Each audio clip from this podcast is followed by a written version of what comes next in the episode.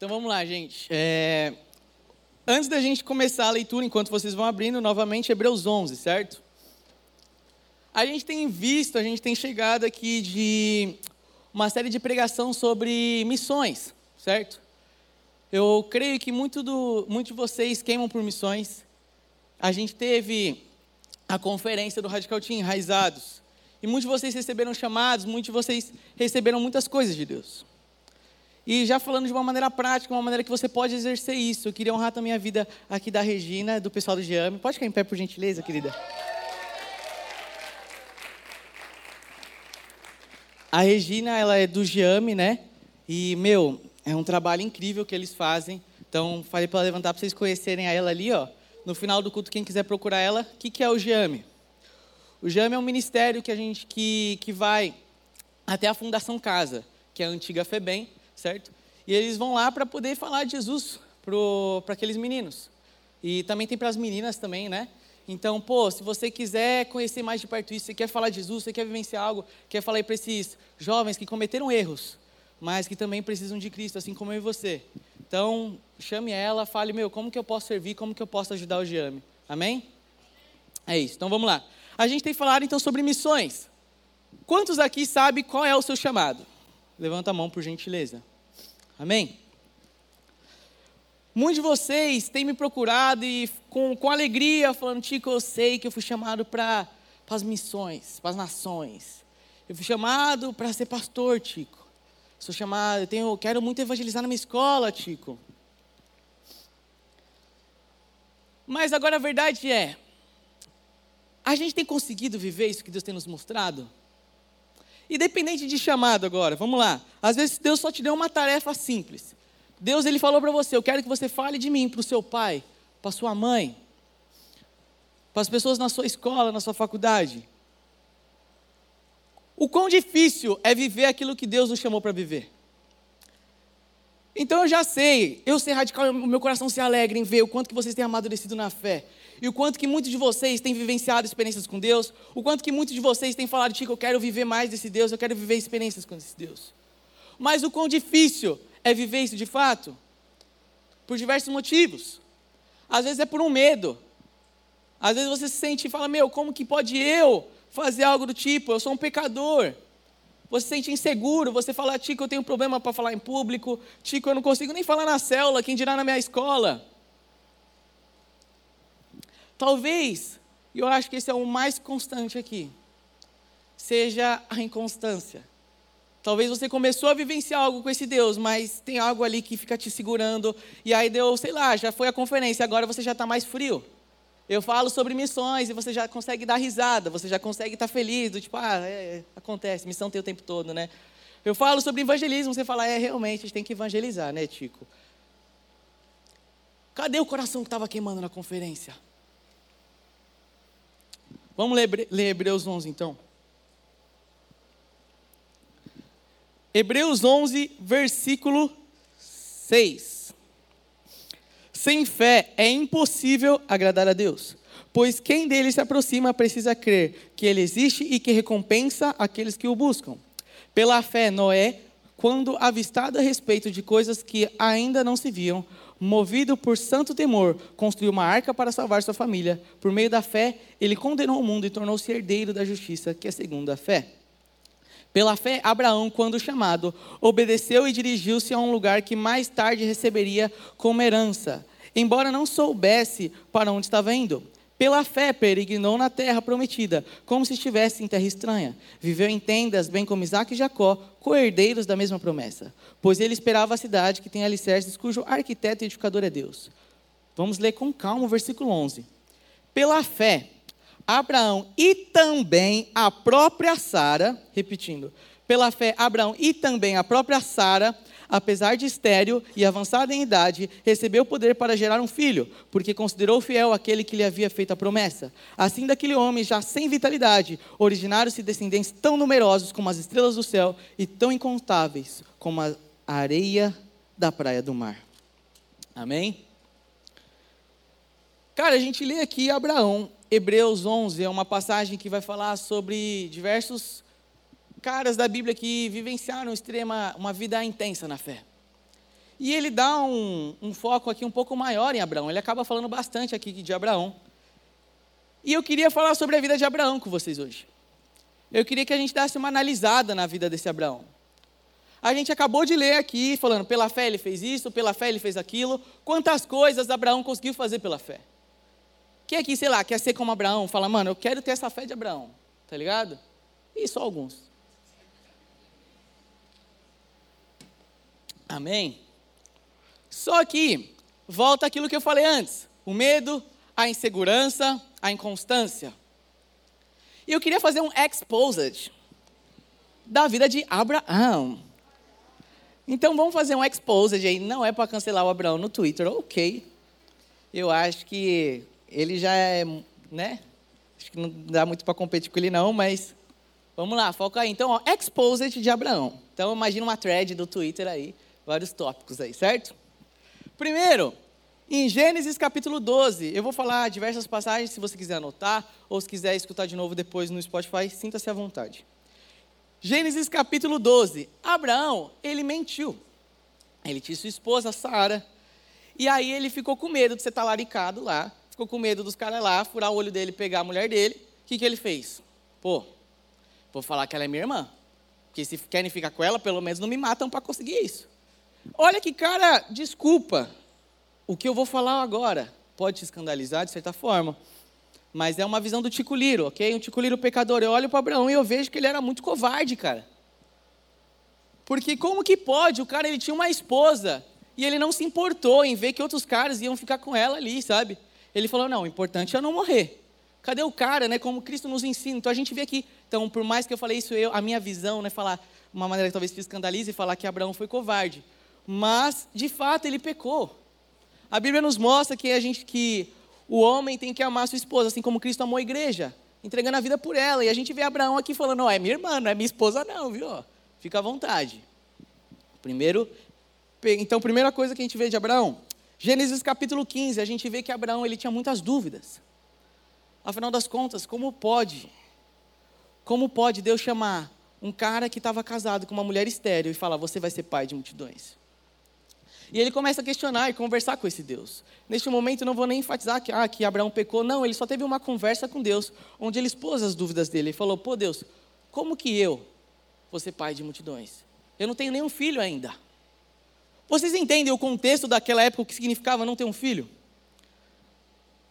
Aquela época, o dinheiro simbolizava muitos bens que você tinha, o quanto de filho que você tinha. Então, Abraão, que era um cara que não tinha isso, é quase como se ele fosse amaldiçoado. Então é, era muito, era muito ruim isso para Abraão. Devia ser uma, uma dor tremenda no coração dele, o fato de não ter nenhum filho ainda. E ele vai lá e coloca todos esses questionamentos perante Deus. Gênesis versículo 16. Abraão vai lá e fala: Quer saber? Ah, essa mulher aqui não pode ter filho, mas aquela ali pode. Então o que, que ele faz? Ele vai lá e acaba se relacionando com uma outra mulher que não era esposa dele, com uma, da, das, mulher, uma das escravas lá, uma das servas, e ele fica com ela ali para poder ter um filho. E tem um filho. Então ele tenta dar o jeitinho dele ali para conseguir viver o chamado de Deus. Então, mais um erro que Abraão cometeu. Novamente, o, o que eu falei de duvidar antes não era um erro, é só uma curiosidade que ele realmente tinha dúvidas também. Tinha alguns questionamentos. Gênesis capítulo 18. A Sara, que é a Sara que a gente lê aqui em, em Hebreus 11 também, é citado ela.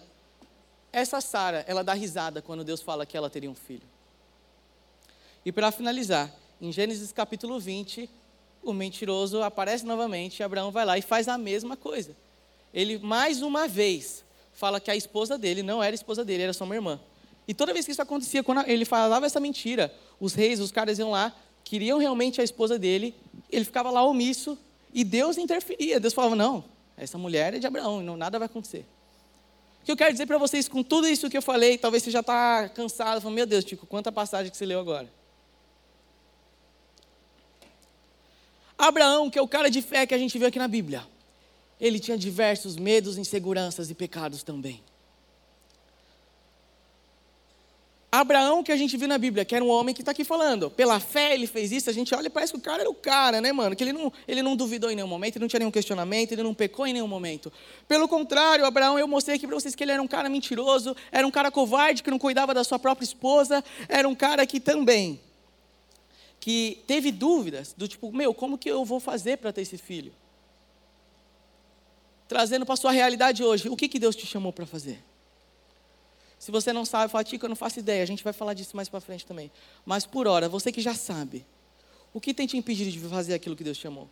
Seu chamado é missionário, seu chamado é, sei lá, evangelizar alguém na sua escola. O que Deus mandou você fazer e você não está fazendo. Por que, que você deixou de fazer? Se era qualquer uma dessas desculpas, eu acabei de jogar essas desculpas fora, falando que isso daqui não adianta. Essas desculpas não servem mais. Porque o Abraão, o pai da fé, era um cara que também teve dúvidas. Mas a diferença dele é o quê? Ele colocava todas essas dúvidas no, na presença de Deus. Ele falava, Deus, como que eu vou fazer isso? Ele não simplesmente escondia a dúvida no próprio coração. Ele falava, Deus, eu quero entender isso melhor. Ele tinha um relacionamento com Deus. E é isso que você tem que ter. Ah, Deus me chamou para ser missionário, mas para qual país eu vou? Coloca essas dúvidas no coração de Deus. Tico, eu quero evangelizar, mas eu sou muito tímido. Coloca isso na presença de Deus. Assim como Abraão também fez. Amém? Estão me acompanhando até aqui? Então vamos lá, para finalizar essa questão do pecado, eu queria dizer uma coisa para vocês. Pedro, uma vez, quando ele estava lá orando e, e tendo um, uma, um momento de conversa com Deus ali, um momento de oração enquanto a comida ficava pronta, ele tem uma visão. Nessa visão, mostra uns animais descendo. Eu não vou me prolongar aqui, porque eu tenho outras coisas para falar com vocês hoje também. Mas eu quero dizer que a conclusão daquela, daquela visão que ele tem é Deus falando para ele: não chama de impuro aquilo que eu purifiquei. Porque ele ia pregar para outros povos e ele achava que ele não podia pregar para aqueles outros povos ainda. E Deus vai lá e fala: não chama de impuro que eu purifiquei. O que acontece é que hoje a gente inverteu. A gente acha que a gente é impuro e a gente não pode chegar nos outros povos. Você fala, Tico Lira, eu sou muito pecador e eu não posso ir lá. Não chame de impuro que Deus santificou. Se você está louvando aqui hoje, Deus, se você está falando aqui com Deus hoje, se você ora, você tem mostrado um coração de arrependimento, Deus tem te transformado. Então, como você pode olhar para Ele e falar: Você não conseguiu me limpar, você não conseguiu me purificar? Se você é um visitante, não faz ideia do que eu estou te falando. Não importa qual pecado você já cometeu, não importa quantas dores e angústias você carrega no seu coração. Eu estou dizendo para você que o Deus, que tem total autoridade para te julgar, o Deus que tem total autoridade para falar que você está errado. É o mesmo Deus que está virando para você hoje falando: Eu vou te limpar de tudo isso. Então se entregue para esse Deus, amém? Então vamos lá, então não chame de impuro aquilo que Deus purificou. Não deixe que os seus pecados, as suas lutas contra os pecados, te impeça de fazer aquilo que Deus está te chamando para fazer. Dando continuidade, eu queria falar também. Então falei então, do, da questão do pecado, falei das dúvidas, e eu queria falar a respeito da inconstância. O que, é ser constante? É não pecar mais. Então eu não, eu não sou constante. O que é ser constante? É eu ter vontade todos os dias de falar de Jesus para alguém. Gente, me desculpa, eu não sou constante então. É você acordar todos os dias morrendo de vontade de ler a Bíblia. Desculpa, eu não sou constante. O que, que é constância? A verdade é que a gente tem que entender que a constância, a gente tem que entender que na verdade é questão de dependência. Como assim, Tico? Quem é que almoçou hoje? Oh, amém, todo mundo imagina, né? Senão, meu Deus do céu, 5 horas da tarde.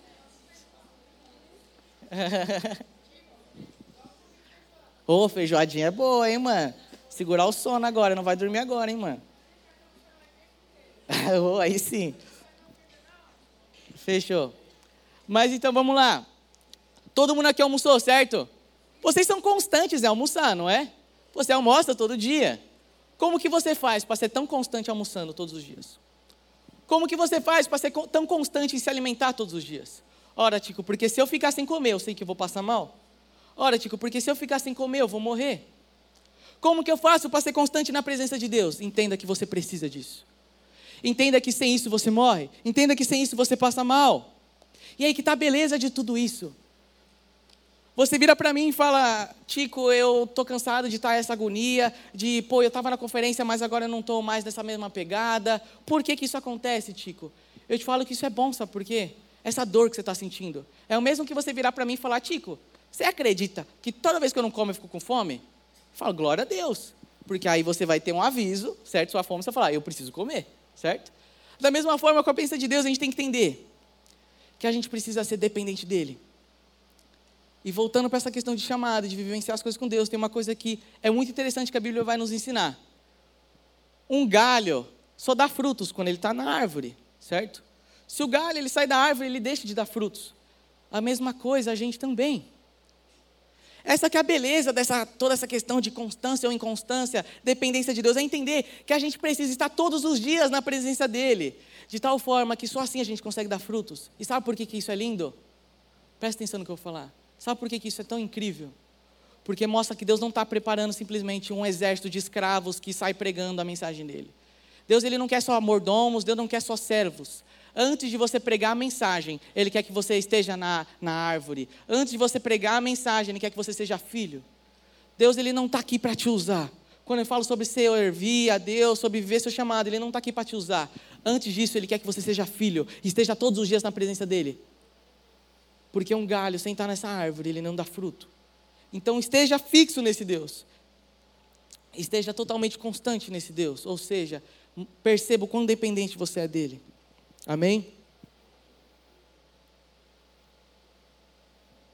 Vamos ler agora outra passagem. Peço que vocês abram a Bíblia de vocês em Gênesis capítulo 22.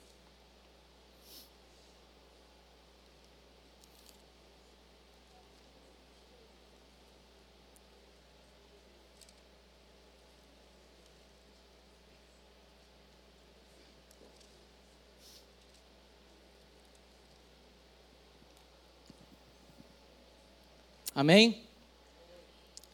Então vamos lá, gente. Eu tenho falado até aqui sobre chamado, sobre você vencer tudo aquilo que. suas dúvidas sobre viver seu chamado, tudo aquilo que te impede de viver isso. E o que eu quero que vocês entendam é: Abraão, por mais que eu falei mal dele aqui, falando que ele era um pecador, que ele era isso, aquilo, ele ainda assim, a Bíblia vai falar que ele era um homem de fé. E ele se posicionou desde o começo, quando Deus chamou ele.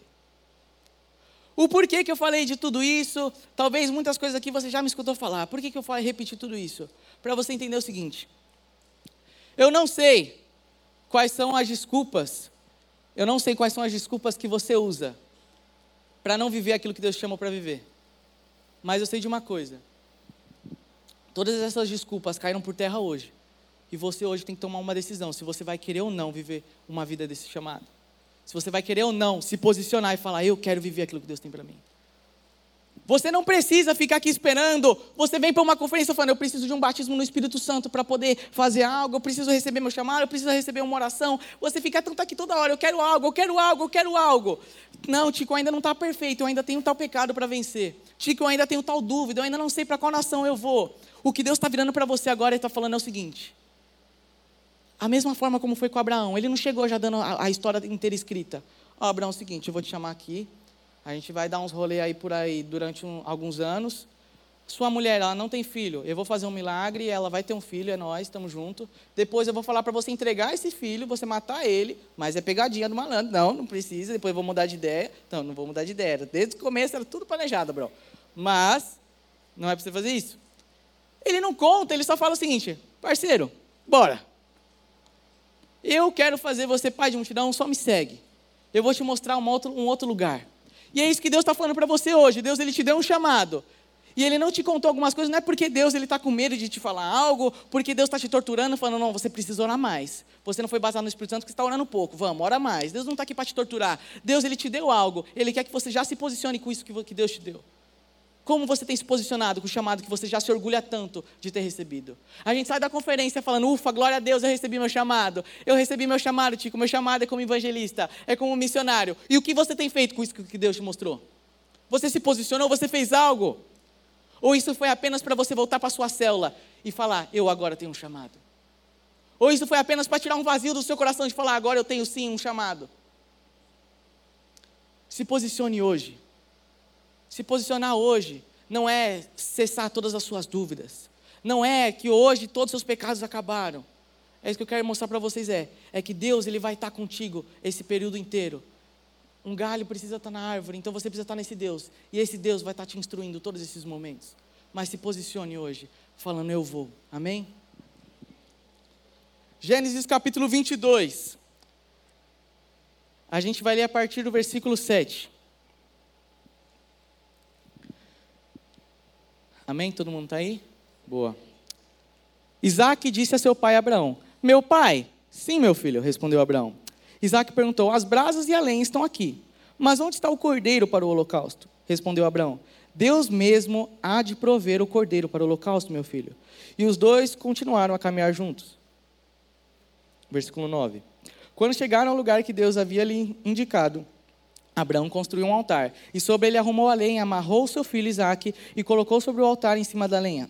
Então então ele estendeu a mão e pegou a faca para sacrificar seu filho. Mas o anjo do Senhor o chamou do céu: Abraão, Abraão, eis-me aqui, respondeu ele. Não toque no rapaz, disse o anjo. Não lhe faça nada. Agora sei que você teme a Deus, porque não me negou o seu filho, o seu único filho.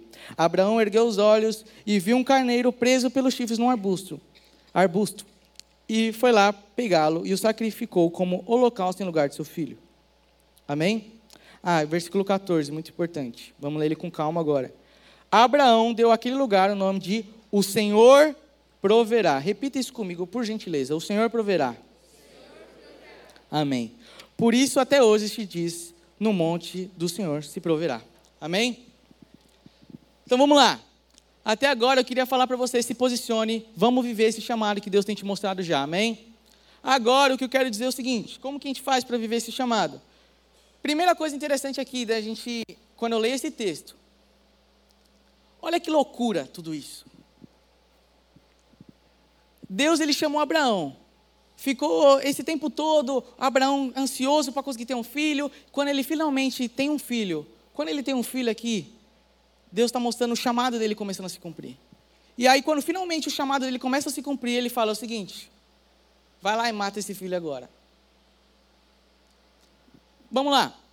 Imagina que hoje, se, o se Deus falasse para o Giba, Giba, sai do pastoreio agora, sai do radical tinha agora. Ele falou, do nada. Imagina se Deus chegar para mim agora e falar, Tico, deixa esse microfone aqui no chão e vai embora pela porta. Do nada, Deus.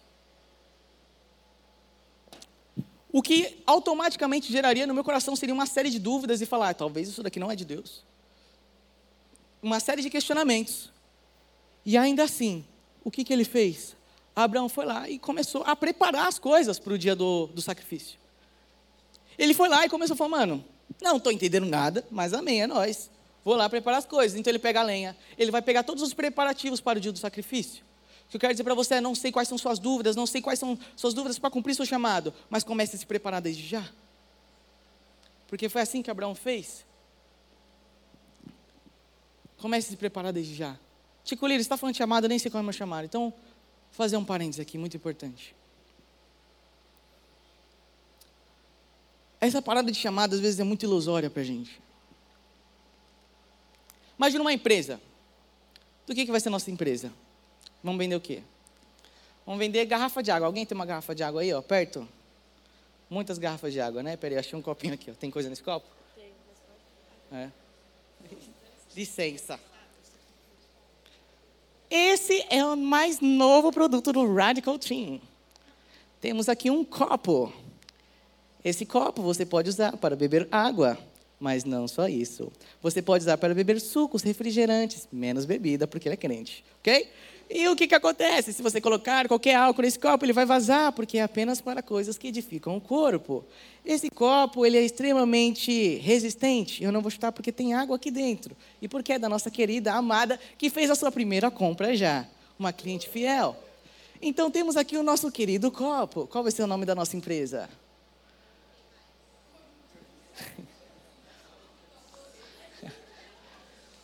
Copo Celeste. Então vamos lá com o nosso copo celeste, ok? A empresa que faz o copo celeste, qual que é o foco dela? Vender o copo maravilhoso aqui que ajuda os crentes, certo? Não posso cair. Então vamos lá. O objetivo da empresa é vender o copo. Mas na empresa Copo Celeste existem diversos setores nessa empresa. Tem um setor que vai ser responsável em realizar a embalagem, o setor que vai ser responsável em deixar essa estampa maneirona aqui, ó, da Cristal, ok? Porque você é um cristal precioso de Cristo, por isso, tá? Não é aquela concorrente Cristal, não, é o copo celeste. E o que acontece? Vai ter o setor financeiro, vai ter o setor de marketing, vai ter diversos setores dentro dessa empresa. Mas todos esses setores indicam para o mesmo lugar, que é o quê? Entregar o copo celeste para o seu querido cliente. Amém? Onde que eu quero chegar com tudo isso? Meu Deus do céu, maior caminhada. Onde que eu quero chegar com tudo isso? A gente fala tanto sobre qual é o meu chamado, qual é o meu ministério, aonde que eu devo servir. Entender que isso são setores de uma empresa que todos esses setores estão caminhando para o mesmo lugar, que é que mais pessoas cheguem perto de Cristo.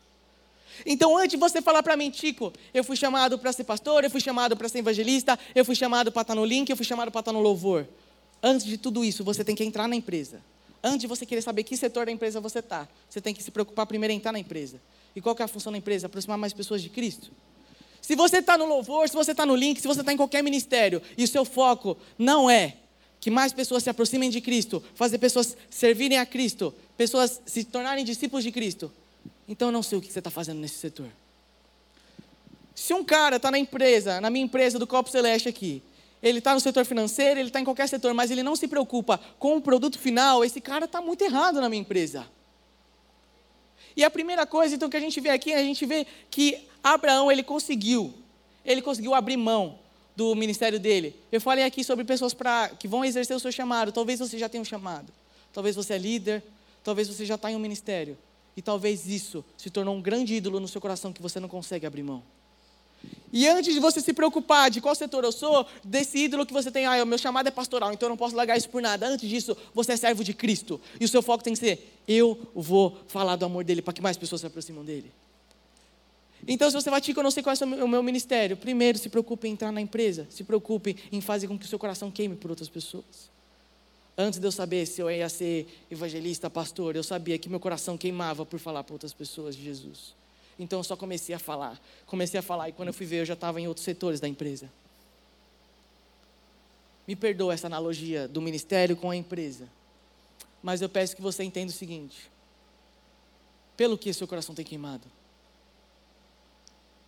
Você que já está em um ministério, será que o seu coração queima por isso?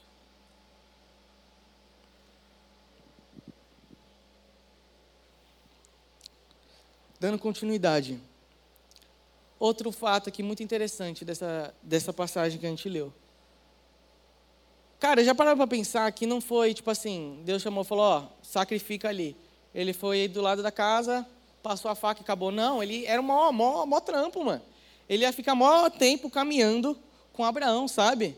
Abraão ia continuar, com, ia estar tá caminhando ali com Isaac, ó, cadê? É,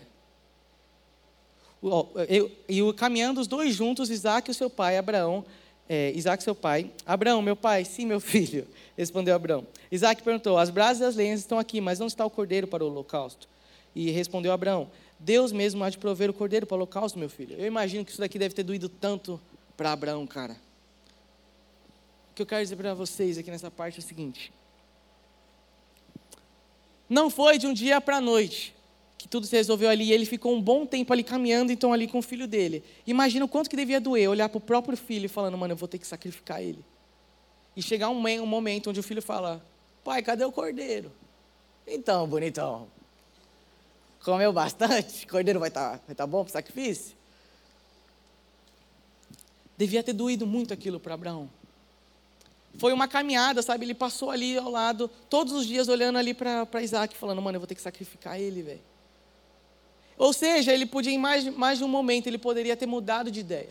No primeiro dia ele foi lá e teve um posicionamento, mas ao decorrer ali da caminhada, ele poderia olhar e falar, mano, quer saber, velho, é loucura isso, eu não vou entregar meu filho, eu desisto. Imagina ter que olhar todos os dias para o filho e falar, mano, eu vou ter que sacrificar ele. O que, que eu quero dizer? Nós temos um problema muito grande, muito grande, de, de imediatismo. A verdade é que o que a gente quer é que hoje Deus fale no seu coração uma mensagem que seja maravilhosa, de tal forma que amanhã, e depois de amanhã, e daqui um mês, daqui um ano, você vai continuar queimando isso de poder servir a Deus. A verdade é que a gente quer que o que a gente teve ali na conferência seja algo tão incrível que você consiga viver todos os dias aquilo. Isso mostra algo muito feio da nossa parte, que a gente quer descartar esse Deus. Você clama tanto por um batismo no Espírito Santo, mas como que vai ser o dia depois que você foi batizado? Como que vai ser daqui um mês? Como vai ser daqui um ano?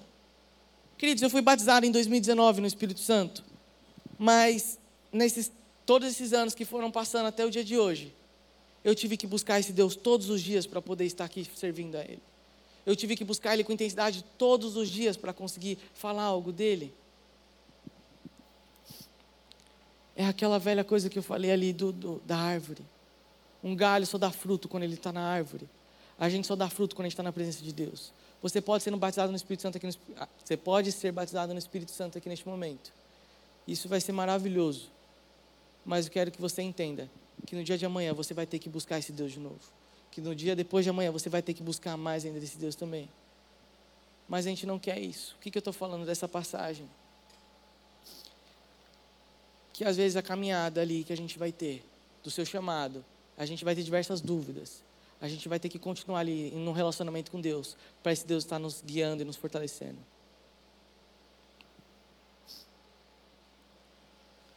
Talvez seu coração nem queima mais por aquilo que Deus te chamou para fazer. Talvez você olhe para mim e fale, Tico, por que você está falando tanto de chamado? Imagina o seguinte: eu sou um mensageiro, certo? Deus me chama para ser um mensageiro. Ele me dá um cavalo para eu chegar nos lugares, pocotó, eu e meu pé de pano, e Deus vai lá e me dá uma mensagem, certo? Eu sou um mensageiro, eu tenho um cavalo e uma mensagem. O que, que acontece se eu perder essa mensagem? O que, que eu sou? Sou um, um cowboy, sou o Beto Carreira, aí andando por aí com meu cavalo. Tá ligado? Deus te deu uma mensagem e um cavalo. Quantos de vocês têm descartado a mensagem e não fazem a menor ideia do que fazer com o cavalo agora? Ah, Tico, eu amo muito servir a Deus, eu amo sentir a presença de Deus, isso é maravilhoso. E tudo isso a gente vai viver eternamente no céu. Mas nessa vida aqui é passageira. E o que, a gente vai fazer durante essa vida? Deus chamou todos que vocês estão aqui, não sei qual é o meu chamado, Tico. Olha que legal, vou te falar qual que é. Você é um mensageiro desse Deus. E você pode fazer isso de diversas formas. No link, no louvor, em sei lá onde que você estiver. Qualquer ministério que eu falei, todos os setores da empresa apontam para o mesmo lugar. Mas do que, que é essa vida, então, aqui passageira na terra, se a gente não está vivendo o nosso chamado? Aqui ele começa em Hebreus 11, quando a gente leu, falava: Ó, oh, é impossível agradar a Deus sem fé e tudo mais. E ele começa no capítulo falando sobre acreditar em Deus, e depois ele começa a falar de uma vida de, de chamado mesmo com Deus. Porque é assim que Deus nos chamou. Deus não quer simplesmente que você viva a sua vida pedindo perdão, se arrependendo, chorando aqui, chorando ali. Ele quer usar a sua vida. E não tem mais nenhuma desculpa que você possa virar para mim e dizer: Deus te chamou você para discipular alguém, então vai lá e discipula, mano. Vai lá e discipula. Deus chamou para você para evangelizar alguém da sua casa, então vai lá e faz isso. Se posicione hoje. Chico, mas eu não faço ideia como fazer isso. Amém. Mas vai lá e faça. Porque senão a gente é só uma pessoa com um cavalo. A gente é um mensageiro com um cavalo, a gente não sabe o que fazer com ele. Indo para o último ponto da pregação de hoje. Versículo, versículo 13. Gênesis capítulo 12, versículo 13. Abraão ergueu os olhos e viu um carneiro preso pelos chifres no arbusto. E foi lá pegá-lo e o sacrifício como holocausto em lugar de seu filho. Abraão deu àquele lugar o nome de O Senhor proverá. Por isso até hoje se diz: No monte do Senhor se proverá. Rapaziada, eu falei muita coisa. Mas tudo que eu falei até agora, se você não prestou atenção, se você moscou, então foca nesse momento. Porque toda essa pregação, eu acho que se resume a essa parte final. Repita comigo mais uma vez: O Senhor proverá. Esse é o segredo para vida, para viver a vida de Deus. Para viver uma vida no seu chamado que Deus te chamou para viver. Aqui Abraão, ele foi chamado para algo. Ele teve dúvidas, ele olhou e falou: "Mano, sabe, imagina quando o filho virou para ele e falou: "Pai, cadê o sacrifício?" Imagina para ele olhar e falar: "Meu, como que vai continuar esse meu chamado que Deus me deu para ser pai de multidões? Eu vou entregar tudo agora. Como que vai funcionar isso? Então, suas dúvidas, quais são suas dúvidas? Ah, eu não sei o país que eu tenho que ir, eu não sei como falar com alguém, Tico, eu não sei como começar uma conversa, Tico, eu não sei o que falar depois que eu abordar uma pessoa na rua, Tico, eu tenho medo. Quais são as suas dúvidas? Vira para tudo isso e fala: O Senhor proverá. Foi assim que Abraão fez. Ele virou e falou: Mano, o Senhor vai prover isso. Vou contar, falar dos discípulos antes de contar uma história. Olhe para os discípulos. Jesus, quando ele chama os discípulos, ele fala o seguinte: Ó, não leva nada, irmão. Você não vai levar nada, não vai levar dinheiro extra, não vai levar nada, só vai. Por quê? Porque o Senhor ia prover. Era para só eles irem. Com a instrução que eles já tinham tido, era para eles irem e fazer aquilo que Deus tinha chamado, porque o Senhor ia prover. A primeira vez que eu fui para a rua evangelizar, antes fazendo um parênteses, eu li um livro que me inspirou muito. E fica uma recomendação aí de bônus para vocês. Não sei quantos de vocês gostam de ler ou não. Não importa, se você não gosta de ler, leia esse livro mesmo assim, porque ele é muito bom. Um gênero textual, um, gênero, um tipo de livro para você ler é o seguinte: leia biografias cristãs. Isso, mano, inspira a gente demais. Uma que, por exemplo, é o livro favorito do Giba, que é A Cruz e o Punhal. Leia, esse livro é maravilhoso. Esse livro você vai ler e fala, mano, você vai ficar inspirado para fazer algo. E o meu livro favorito, de recomendação para vocês, que é um livro que me inspirou muito. Anotem, enfim. O Vinho Novo é Melhor. Esse livro também é uma biografia, conta a história de um cara. E esse livro é incrível. E eu lembro que eu comecei a ler aquele livro e falei, mano, eu preciso fazer algo, velho. Eu preciso fazer algo. E aí eu falei, tá, eu nunca tinha ido, gente, presta atenção, eu nunca tinha ido em nenhum evangelismo, tá ligado? Vocês olham para mim e falam, uh, tique evangelista, não sei o quê. Eu nunca tinha ido para nenhuma dessas coisas, eu não fazia ideia como fazia, tá ligado? Eu não fazia a menor ideia o que eu ia fazer na rua. E aí Deus falou, mas eu chamei você para ir. Deus ele falou, Tico, eu quero que você vá amanhã. Saia na rua de sua casa e comece a falar de mim para as pessoas. E aí eu falo para vocês, eu quero, eu quero me identificar com vocês, eu quero que a gente se identifique com Abraão. E entenda que é assim mesmo, Deus nos chama para viver algo, com dúvidas, com pecados, com inconstância, com diversas coisas. E o bom de tudo isso é porque isso nos faz ficar bem pertinho de Deus, falando, eu, eu preciso estar do lado dele para que isso dê certo. E aí eu olhei e falei, cara, eu não faço ideia como que eu vou fazer tudo isso. E aí eu orei a Deus, eu falei, e meu, pô, é algo muito besta assim, mas me mexeu muito comigo. Porque eu estava passando um momento onde eu não conseguia acordar cedo, velho. Não conseguia de jeito nenhum. E estava tipo, passando tipo insônia, sei lá o que, que era aquilo, eu não conseguia. Colocava despertador e não acordava. E aí eu olhei e falei, ó oh, Deus, mas eu vou ter que acordar cedo e eu não estou conseguindo, acho que não vai rolar. E aí Deus virou para mim e falou, ó, ele falou, então você tem que ter fé. Tenha fé que eu vou te acordar amanhã cedo, então. Fui dormir. E eu acordei com um alarme de um carro na rua. Então, despertador natural. Deus foi lá, me acordou, falou, é para você ir, parceiro. Falei, então amém, então nós vai, né? E aí, cara, eu lembro que eu olhei e falei, tá bom, Deus, o que, eu vou fazer? Deus olhou para mim e falou, só tem que fazer uma coisa. Dá um passo para fora do portão da sua casa. Fui lá e falei, amém. E pisei na rua sem fazer a menor ideia do que eu estava fazendo, irmão. Fui lá, comecei a sair pela rua. Para onde que você vai? Não sei. Tá ligado? Como que você vai abordar uma pessoa? Não faço a menor ideia. Nunca fiz isso. Mas fui. Já tinha evangelizado, sei lá, algum amigo na escola e tudo mais. Mas, tipo, nada, sabe? No meio da rua, assim, do nada, chegar e começar a abordar a pessoa. E eu comecei a andar, mano. Comecei a andar. Olhei um, um tava tendo uma obra, olhei uns pedreiros. Ele falou, é lá mesmo, mano. Aí eu fui lá, comecei a conversar com o cara e comecei a evangelizar o cara. Depois fui, continuei andando, estava evangelizando um cara do posto lá, que, que, que era, que eu a gente sempre abastecia lá. Então comecei a evangelizar o frentista. E eu fui evangelizando ali. Como que acontecia, Tico? Eu não sei, é o Espírito Santo que faz. É simplesmente você dar o primeiro passo falando, Deus vai prover.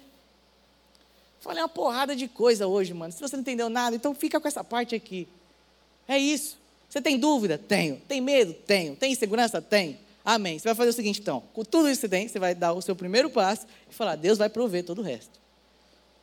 Você vai chegar e você vai falar: Meu, Deus te chamou, sei lá, pra, você está na rua, Deus incomodou seu coração para falar com alguém na rua. O que, que você vai fazer? Seu primeiro passo, você vai chegar e falar: Ó, oh, oi, sou o Tiago, não vim te roubar, eu vim te falar algo. E, e depois, Tico, o que eu falo? Deus proverá.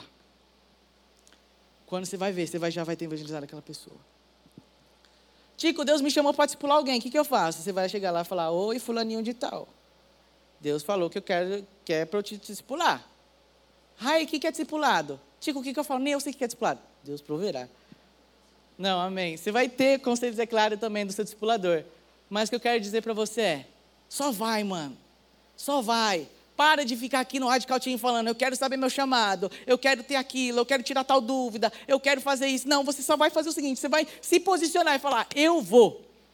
E Deus vai prover o resto. Do contrário, se você falar, não falar, eu vou. Como que você vai começar a vivenciar algo com esse Deus? E eu lembro que eu fui lá evangelizar essas pessoas. E passou o tempo, quando eu fui ver, eu estava pregando na praça. Quando eu fui ver, eu estava lá com um cartaz no meio da rua, escrito: Você aceita uma oração sozinho. Eu nunca tinha feito aquilo. Nunca tinha feito aquilo com nenhum grupo. Eu fiz sozinho. Eu falei, mano, é isso. E comecei a orar pelas pessoas do meu bairro. Por que, que eu estou falando isso? Para me vangloriar? Não. Eu estou falando para vocês, rapaziada, eu também não fazia a menor ideia de como começar. Mas eu sabia que eu precisava estar bem pertinho de Deus. E o Senhor ia prover. Então que você leve isso para o seu coração hoje. Foi muito engraçado, eu estava conversando com a minha. Pô, eu vou fazer aqui, ó. Ô, dona Rose, eu te amo muito. Minha mãe sempre escuta minhas pregações. Vou dar um salve para ela. Salve, dona Rose, eu te amo demais. Você é uma mulher incrível. Muito obrigado por sempre inspirar meu ministério aí e me ajudar. Mano, minha mãe é muito da hora, velho. Vocês precisam trocar ideia com a minha mãe um dia. Mas então, eu estava trocando ideia com ela hoje. E aí ela falou que ela passou por esse posto, né, de gasolina. Então, assim, minha mãe não sabia que eu ia falar dessa história hoje já, tá ligado? Acho que minha mãe nem, não sabia nem minha mãe sabia que eu visitado esse cara, enfim, amém. Eu não minha mãe não sabia que eu ia contar essa história para vocês hoje. Ela falou, Tico, é o seguinte, estava lá no posto de gasolina. Cara, isso faz muito tempo, mano, faz anos. E esse frentista virou para mim e falou que lembrava de que um dia você falou de Jesus para ele, e ele falou, e ele falou aquilo com muita alegria no coração. Eu falei, caramba, que loucura, eu ia pregar sobre isso hoje. E é muito louco ver que depois de tanto tempo esse cara ainda lembra daquilo. E eu mesmo naquele dia sem ter instrução nenhuma, não fazia a menor ideia do que eu ia fazer. Acabei alcançando um coração ali, acabei falando Jesus para alguém. E essa pessoa lembra até hoje. Você pode marcar o coração de alguém hoje, mesmo sem fazer a menor ideia de como começar. Só coloque isso no seu coração, Deus proverá. Se posicione. Estou encaminhando para o apelo agora já. E enfim. Talvez você nem conheça esse Cristo. Talvez você não entenda a importância de falar desse amor. Mas saiba que esse Jesus é real. E eu só quero falar tanto dele. Eu só me falo tanto disso. Porque quando eu vi que isso era real e mudou minha vida, eu falei, cara, eu preciso falar disso para o mundo inteiro. Antes de eu ser o Tico Liro que vocês conhecem, antes de eu estar aqui em cima, antes de eu ser o evangelista, sei lá, qualquer coisa que me chamarem, eu olhei e falei, cara, eu amo esse Deus eu quero falar dele. Antes de você se preocupar qual setor da sua empresa você é, e se você já está, se você já é de um ministério, já tem um chamado, esquece isso agora. E foca o seguinte: seu coração tem amado, tem clamado por pessoas, seu coração queima para que mais pessoas conheçam a Ele? Não. Então, primeiro busca Ele. Você já está em um ministério e seu coração não queima por isso?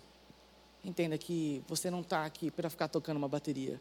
As pessoas não estão ali, o Ministério do Mídia não é só para ficar olhando um slide. Tudo que a gente faz é para que mais pessoas conheçam a Cristo. E você não precisa fazer isso apenas no Radical Team.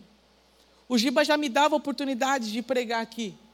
Mas eu lhe falei, não importa, mano. Eu amo tanto esse Deus que eu quero falar mais. Então, onde eu vou falar? Vou falar na rua. Não tem, não tem o microfone na mão, amém. Vou falar no Gogó e é poucas, entendeu? É isso, cara. O que, que você vai fazer? Giba não me chamou para pregar, Tico Liro. Eu, Tico, eu acho que meu chamado é para ser pastor, meu chamado acho que é para pregar. O que, que você vai fazer? Vai dar o primeiro passo. Comece a escrever então essa pregação que Deus está mandando para você falar, sabendo que Deus vai prover. As primeiras vezes que eu preguei no Radical Team, depois da minha primeira lá, enfim, depois de um bom tempo, muitas vezes que o Giba me chamava para pregar, eu ia lá, começava a orar com Deus e Deus falava: Ó, oh, eu quero que você pregue isso. Eu falava: Amém, Deus, mas e aí, como que eu vou pregar? Tem que falar para o Giba? E Deus falava: Não, fica orando que eu vou falar com o Giba. E era muito louco, mano. Quando Deus tinha acabado de colocar uma mensagem no meu coração, o Giba chegava e falava, Tico, pode pregar até o sábado? Eu falei, ô, se eu posso. Ô, se eu posso. Deus é bom demais. O que eu quero dizer é, Deus, cara, eu não estou aqui para vangloriar minha vida. Deus sabe a intenção do meu coração. Eu estou aqui para mostrar para vocês o seguinte. Tudo que eu vivenciei em Deus. Eu era, eu sou um cara inconstante. Eu sou um cara que peca também. Eu sou um cara que tem tantos defeitos. E ainda assim Deus me deu o privilégio de estar aqui. E todas as vezes que eu tinha dúvidas, Deus me mostrou: eu vou prover isso. O que, que Deus tem te chamado para fazer? Coloque-se de pé, por gentileza.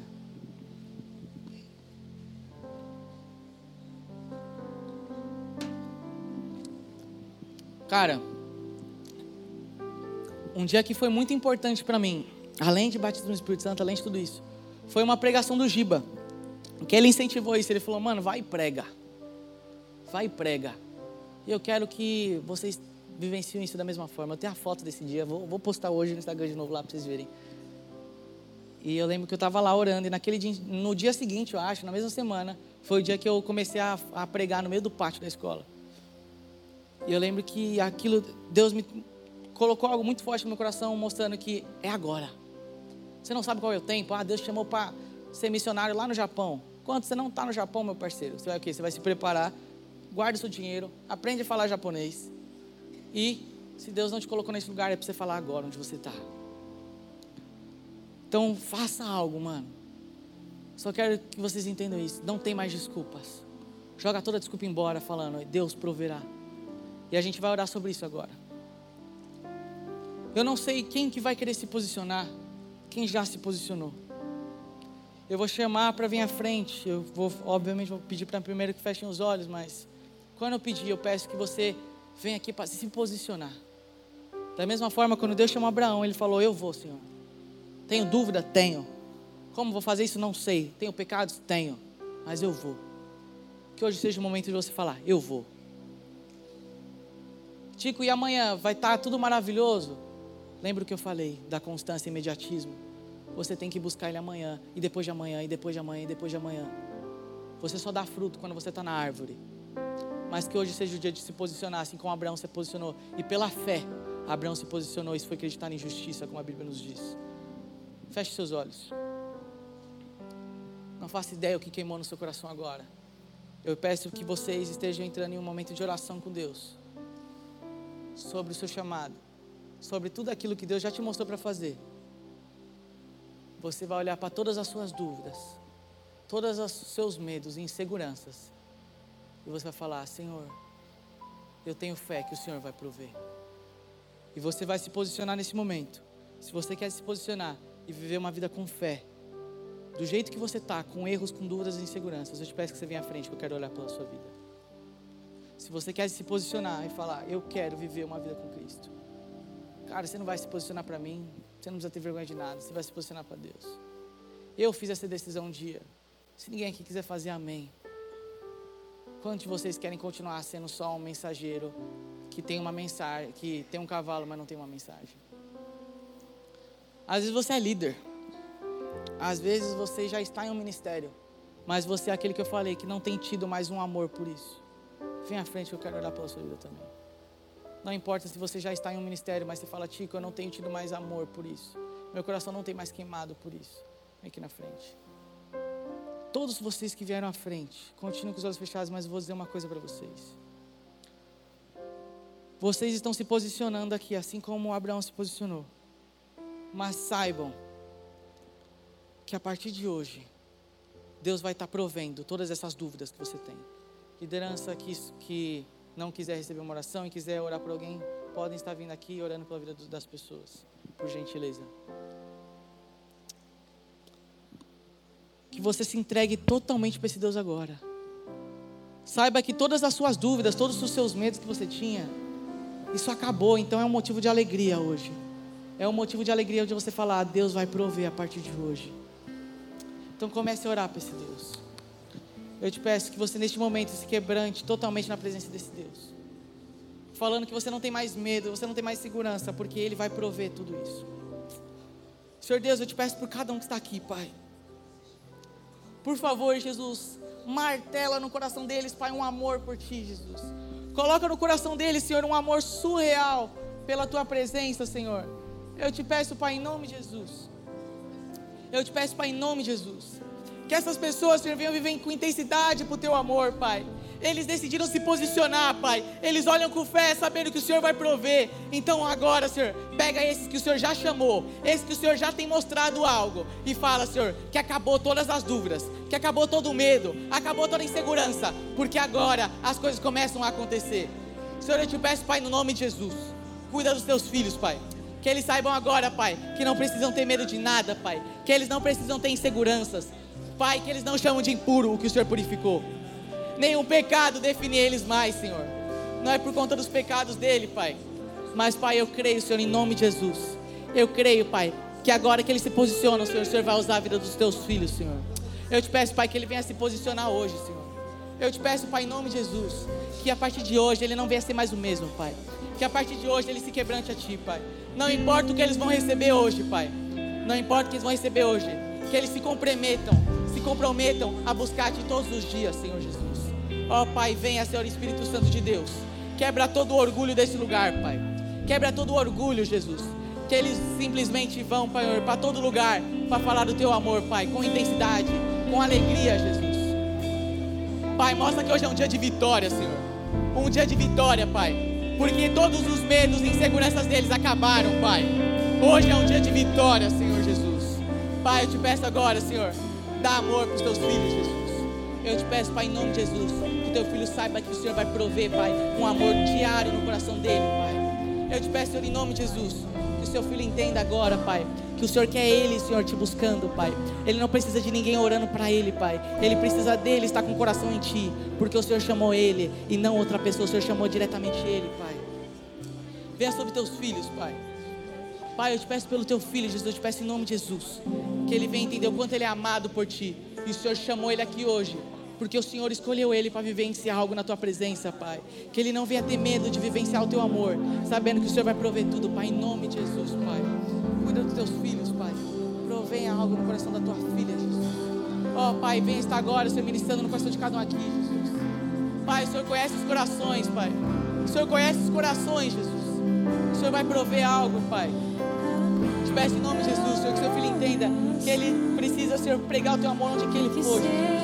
Ele não precisa de um microfone na mão, ele não precisa de uma aula, Pai. Ele precisa do teu amor só, Pai. Em nome de Jesus, Senhor. Esteja provendo agora no coração de cada um neste lugar, Pai.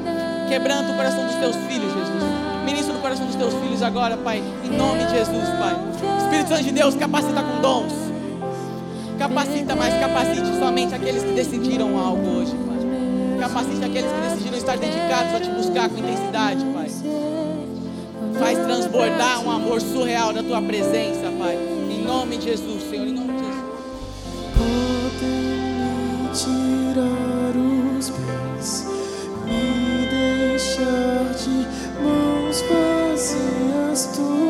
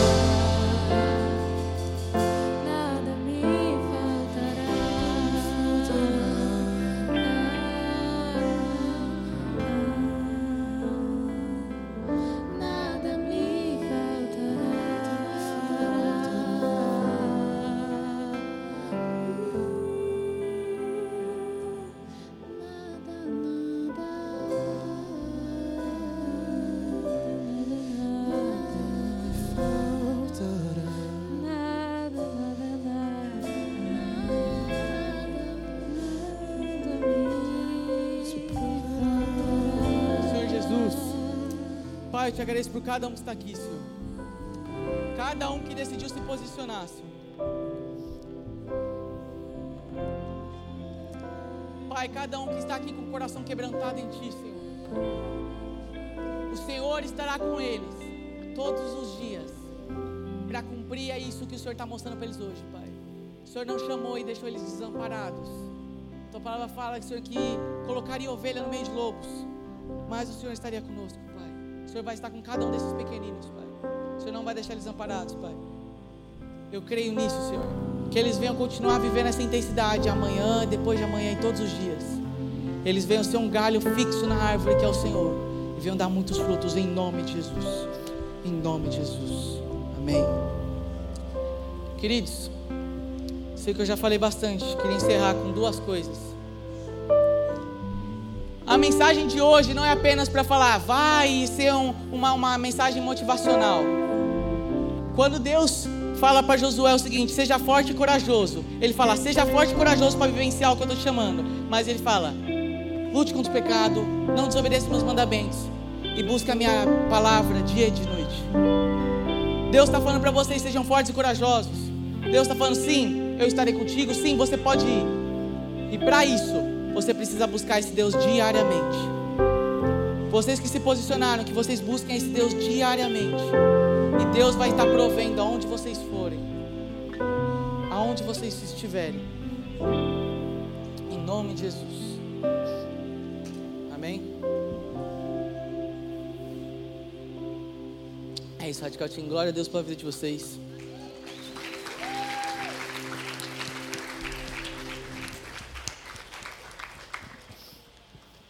É isso. Eu acredito muito que Deus honra aquele a passar a parábola lá, né, que fala aquele que guardou um talento, Deus honrou. Então é o seguinte, vocês que têm guardado aquilo que Deus tem dado para vocês, Deus vai estar honrando. Deus ele quer que vocês façam algo hoje já com o que Deus te deu. Eu não vim falar que você não pode ser batizado no Espírito Santo, não vim falar nada disso. Você tem sim que buscar uma capacitação, mas o que eu quero dizer para vocês é: faça algo com o que Deus já te deu para fazer hoje. Vocês se posicionaram, então faça algo hoje. Deus te chamou para falar com sua, sua família, evangelizar sua família, fala, pai, eu quero te falar algo hoje. E depois Deus proverá o resto da frase, amém? Saideira? Saideira ou não? Saideira, então é isso, glória a Deus, saideira. Uhul.